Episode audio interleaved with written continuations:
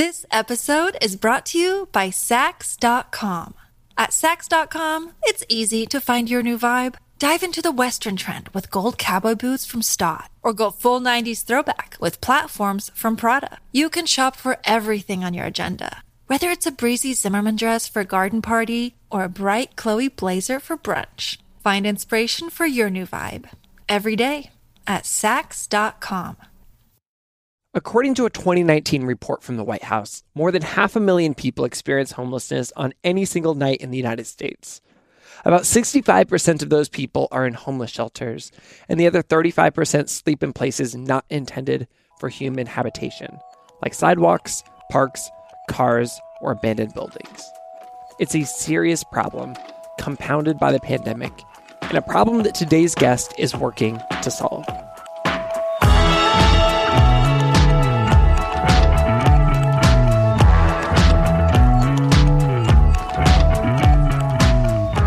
I'm Brandon Harvey. This is Sounds Good. Today I'm talking with Terrence Lester, a speaker, activist, author, and thought leader in the realm of systemic poverty. He's known for nationwide campaigns that bring awareness to issues surrounding homelessness, poverty, and economic inequality. He combines storytelling and digital media to illustrate social justice issues and practical solutions, and he's been featured on C N N, Good Morning America, U S A Today, N B C, and more. In twenty thirteen, he founded the nonprofit Love Beyond Walls, which helps people experiencing homelessness and poverty rebuild their lives. And in twenty nineteen, he launched the Dignity Museum out of a shipping container. It's the first museum in the U S that represents homelessness. He holds four degrees and has written four books. And I'm so excited and honored to welcome our guest, Terrence Lester, as the first guest of the new season of Sounds Good.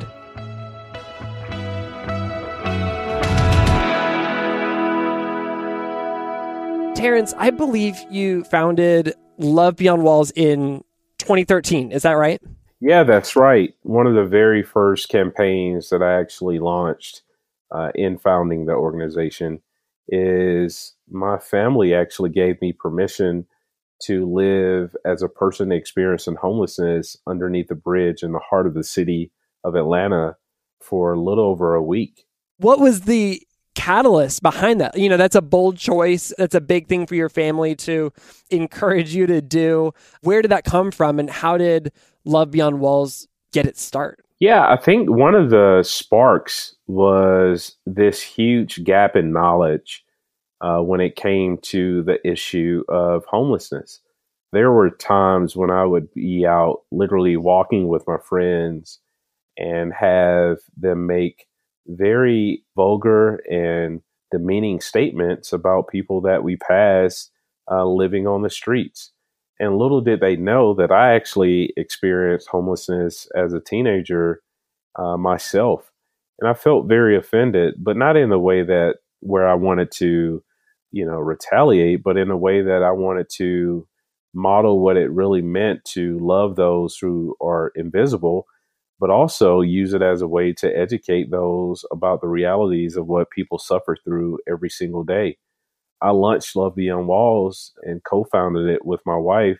And one of the driving motivations was to advocate on behalf of people whose voices were silenced, but also to shift the narratives uh, that persist in a false manner about those who are poor.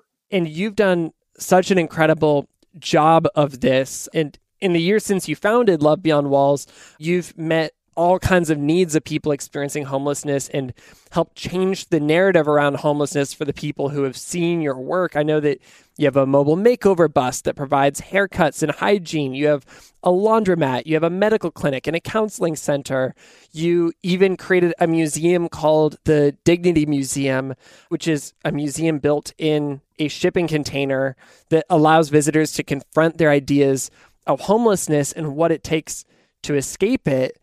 And then I also know that, you know, on top of all of these things that you're doing, everything changed with COVID this year. What was the moment that you knew that you needed to pivot your response because of COVID? Yeah, I remember the moment when I knew I had to pivot. There was a guy named Dimitri that walked into our center in the city of Atlanta, and he had tears in his eyes. He basically was telling us that he was fearing for his life because he was scared that he would contract covid nineteen. And his words went something like this: I'm afraid that I'll contract this virus because I have nowhere to wash my hands. It was at that moment that I realized that, you know, businesses and, you know, companies and things would literally be shutting down, and we would have to literally physically distance ourselves from the community that we love so much. But one thing we knew was true is that there were a population of people out there who wouldn't have access to running water and sanitation and some of the things that the C D C was communicating to the public of how to protect yourself against the spread and contraction of covid nineteen. And with that information and the story of many of our community members, uh, we were inspired to pivot in a way where we could still service uh, this unseen population, but use it as a way to remind them that they too matter and they are worth uh, loving. You use this phrase, unseen population, and I think it's correct that this is a community that's going under noticed, especially in the midst of this pandemic. You know, you've got leaders rightfully telling people, hey, it's important that you're washing your hands. It's important that you're, you know, socially distancing. But these are things that are not possible for entire communities in our cities. What are some of the other unique challenges that people experiencing homelessness are facing in the midst of COVID? Yeah, I mean, you think about it, we heard tons and tons of complaints about people having to shelter in place and even physically distance themselves from one another uh, just to stay safe.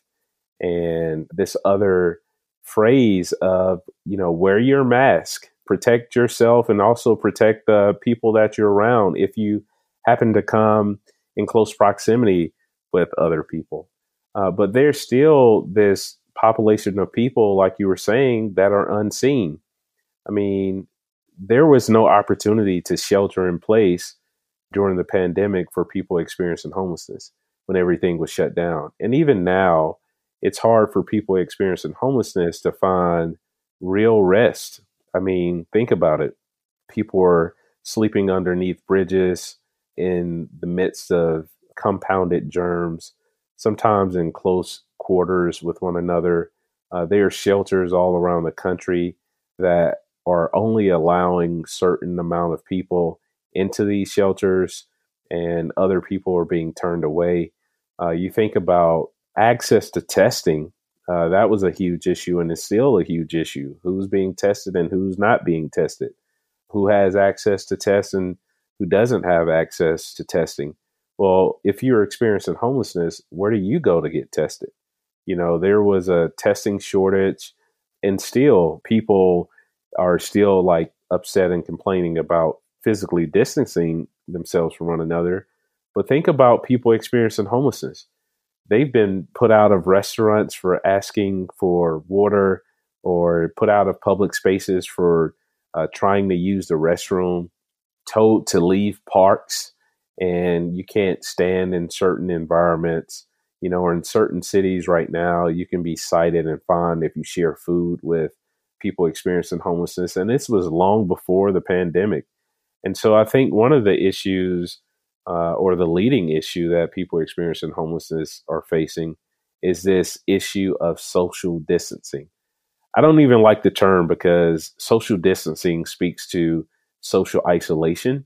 Um, mm-hmm. What we're doing is staying physically distant from one another to protect ourselves. But people experiencing homelessness have been dealing with social distancing long before the pandemic. And right now, I believe this population of people more than ever uh, needs those vital relationships to remind them that they are uh, welcome, that they belong, uh, address or not, and that there is a community of people uh, that are uh, on their side, uh, creating opportunities for them to move forward in life. What's incredible is that you are helping solve the problem of the inhumanity in the way that people are treated. And one of the key things that you are working to create a solution to is that hand washing issue that you're talking about, this idea of sanitation that, you know, I think most of us take for granted. I come in from walking my dog and uh, I wash my hands for twenty seconds and I'm almost annoyed to be doing it. I take it for granted that much. You came up with a solution for people who are experiencing homelessness. It's called Love Sinks In. Tell me a little bit more about creating that. So I created Love Sinks In in response to the lack of sanitation for people experiencing homelessness. Uh, we kept hearing, and we still hear even to this day, you know, uh, these messages from the television or from media outlets to wash your hands, you know, make sure you are constantly washing your hands for twenty seconds, et cetera. Well, in thinking about public health, how can you demand uh, a population of people to do something to protect themselves and not furnish them Uh, with the resources to actually perform those behaviors? And so it was hard for people actually experiencing homelessness to perform these behaviors. And they were one of the most vulnerable populations out there. I mean, no access to running water, nowhere to wash their hands, oftentimes living in areas with higher chances to spread germs. They're living with uh, pre-existing conditions. And it's hard to even maintain sanitation while you're living on the streets. And so I started to think about what could we do to actually make sanitation portable? Our organization has used R Vs and camping units in the past to temporarily house people. And I remember back in those days when, you know, we would have to have a, a portable cooking uh, mechanism or a porta potty and a portable hand washing station. And in reflecting on the usage of something that families oftentimes use for leisure, the a light bulb went off. What if we uh, repurpose this feature of an R V and use it as a way to transport uh, sanitation to uh, this population of people that are uh, forgotten in many ways. And so I started doing research and found out a way we could start assembling, you know, these R V parts to create a portable hand washing station. Before you know it, you know, I had uh, one of my friends, Lecrae, uh, donating the first fifteen. And I remember us just wanting to set up these fifteen sinks around the city of Atlanta, just to give people in the city access to this soap and water, this basic necessity that everyone should have a right to. And before you know it, uh, it was spreading like wildfire. And uh, to date, uh, six months later, we're in forty-five cities and three countries. Wow. Yeah. How many hand washing stations are out there? Uh, we are over a thousand right now. Wow. That's incredible. And tell me about, what has the impact been for communities? What has the impact been for people experiencing homelessness? You think about it, it's been unreal, the types of responses that we've gotten. I mean, you just mentioned sometimes you can be a little perturbed about washing your hands after you walk the dog, right? Very impactful story. I remember uh, early on when we were putting out these portable hand washing stations in a local park here in the city. And these guys were forming this line because they were really excited to wash their hands. And people are washing their hands. And it's this one guy, he gets up and uh, over to the right of us, uh, an organization was out sharing food. And everybody started to run to form a line uh, to get food because people said, you know, we haven't eaten in a week. You know, all of the commuters are sheltering in place, et cetera. And this guy looks at me and he says, nope, I'm not going to run to get in line because I'm glad I can wash my hands before I eat. And it was in that moment I go, wow, something as simple as giving dignity through washing of hands before a person eats. I even get chills now just thinking about it, man, because you think about uh, right now we have over one hundred sinks in the Navajo Nation, this indigenous reservation that doesn't have running water at all. you know, we're working with local leaders on the ground there that literally have to drive an hour and a half away to get access to running water, and how cases of COVID is uh, steadily rising there. And they're using these portable hand washing stations in grocery stores, in chapter houses, in uh, people's homes where they gather uh, just to maintain this sanitation. And until this Love Sinks In campaign, uh, it's a cool name, but there's a deeper meaning that, yeah, we are installing sinks in certain communities, but uh, what we're really trying to communicate is love does really need to sink in in a way where we are paying attention to the most vulnerable of our society.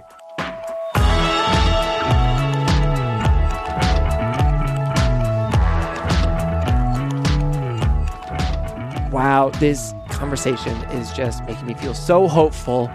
There are people dedicating their entire lives to solve the problem of homelessness and inequality, all to make the future better for others.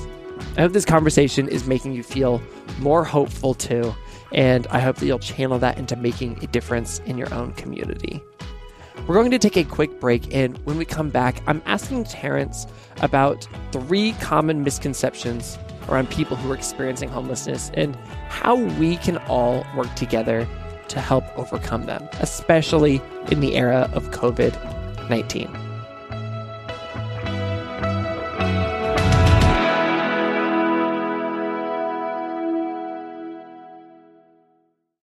This episode is brought to you by Saks dot com. At Saks dot com, it's easy to find your new vibe. Dive into the Western trend with gold cowboy boots from Staud, or go full nineties throwback with platforms from Prada. You can shop for everything on your agenda, whether it's a breezy Zimmermann dress for a garden party or a bright Chloe blazer for brunch. Find inspiration for your new vibe every day at Saks dot com.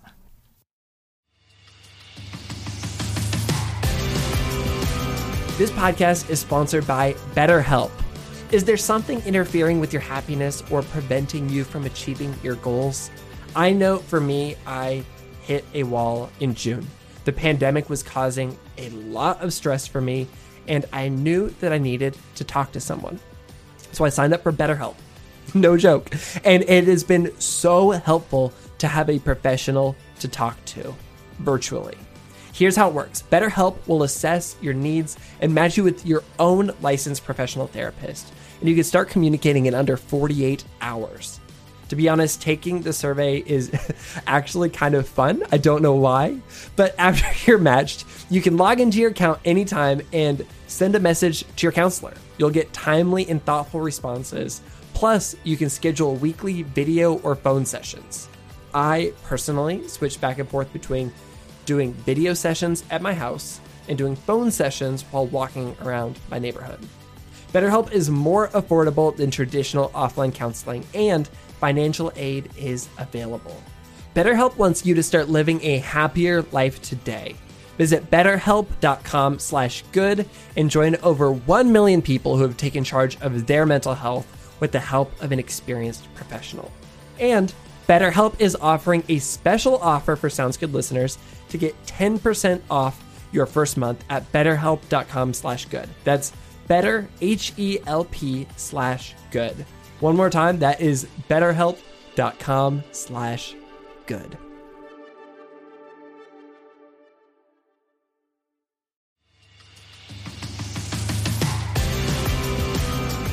This podcast is sponsored by Libro F M. Libro F M is the first and only company that lets you purchase audiobooks directly from your favorite local bookstore. You can pick from more than one hundred fifty thousand audiobooks, including bestsellers and recommendations from booksellers. I have been using Libro F M for months now before they were even a sponsor, and I just finished listening to Barack Obama's thoughtful new book, as well as Samantha Irby's hilarious book, Wow, No Thank You. And for both purchases, my cute little bookstore, Broadway Books, was supported. With Libro F M, you get the same audiobooks at the same price as the largest audiobook company out there. You know the name. But you'll be a part of a different story, one that supports community. If you're new to audiobooks, they're the perfect way to get more books into your busy life. listen while doing chores, walking the dog, or just relaxing at home. All you need is a smartphone and the free Libro F M app. As a special offer for Sounds Good listeners, get two audiobooks for the price of one, only fourteen ninety-nine, with your first month of membership with the code GOOD. All you have to do is visit the website libro dot f m, that's L I B R O dot F M, and use the promo code GOOD to get started with two free audiobooks and to help support this show.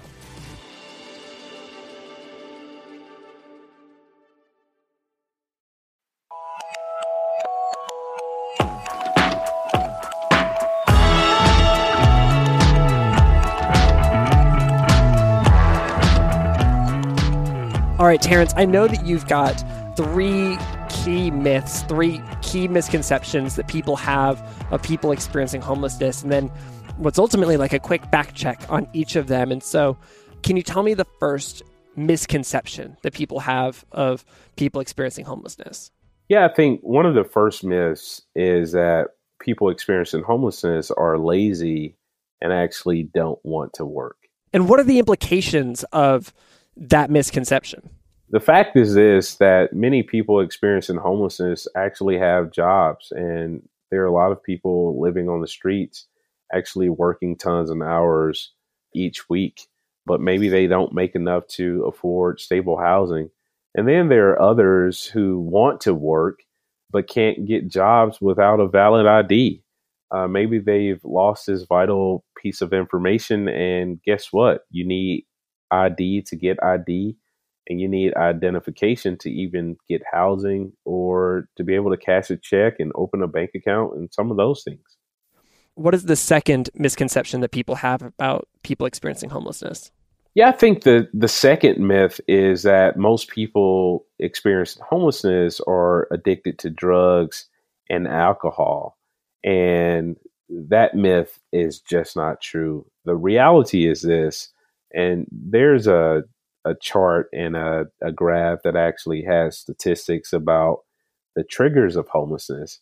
And believe it or not, drug addiction is one of the least likely things to cause someone to experience homelessness. As a matter of fact, it makes up sixteen percent of this entire pie. One of the leading causes uh, right now for the experience of homelessness is job loss. I mean, I think everybody can relate to that with COVID nineteen. There are millions of people right now who are unemployed or even furloughed because of this tense time that we're in. That's unbelievable. And also completely believable that, you know, just some people don't have that same safety net when they lose their jobs. And because of that, they're going to end up experiencing homelessness. And what's the third misconception that people have? Yeah, one of the last myths about people experiencing homelessness that I'll mention is that all people experiencing homelessness are mentally ill. And I think we have to move away from that language, because the fact is this: mental illness is experienced by those who have and do not have homes. I think sometimes we use this as a crutch or an excuse not to love people well. And we view them through these jaded lenses to excuse ourselves uh, from being proximate to people. And the reality is this: if we're going to really think about solving the issue of uh, the experience of homelessness for people, then we've got to reimagine how we view people. Man, this is really, really helpful to better understand some of these things that we may have misbelieved. We may have believed, but we're incorrect.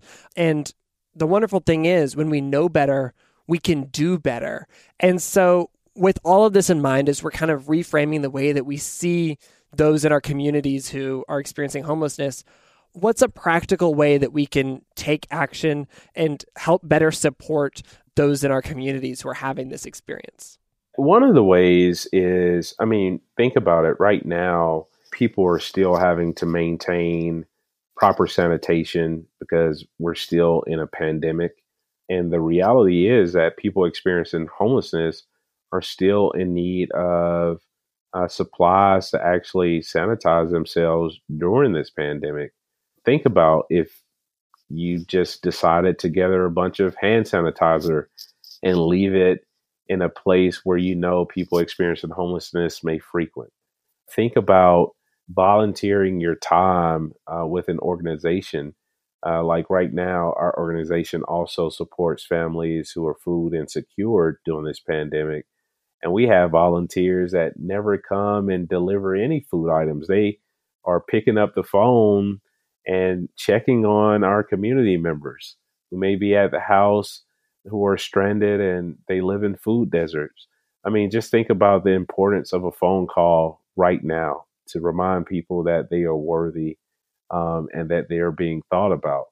Another uh, thing, which is very simple, thinking of ways to literally engage in conversations with individuals where you could go beyond the surface. One of the things that people like to do is put labels on people. You know, earlier today, I was drinking one of my favorite drinks and it has a pretty fancy label, but the label means nothing because what really matters is the content that's on the inside of the can that holds it, really. And I think people often uh, equate, you know, worth and value based upon these exterior things and forget that the real substance of a person is on the inside.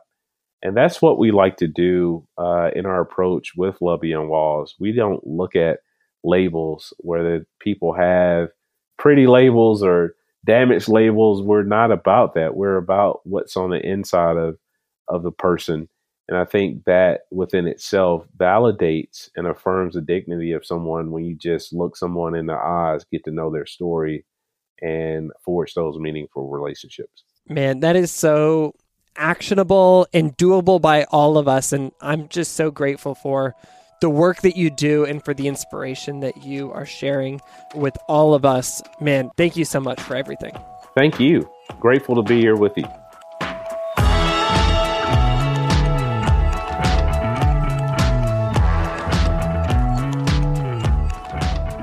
That's Terrence Lester, the founder of Love Beyond Walls. He's the author of the book, I See You, and the host of the podcast, Narrative Shift.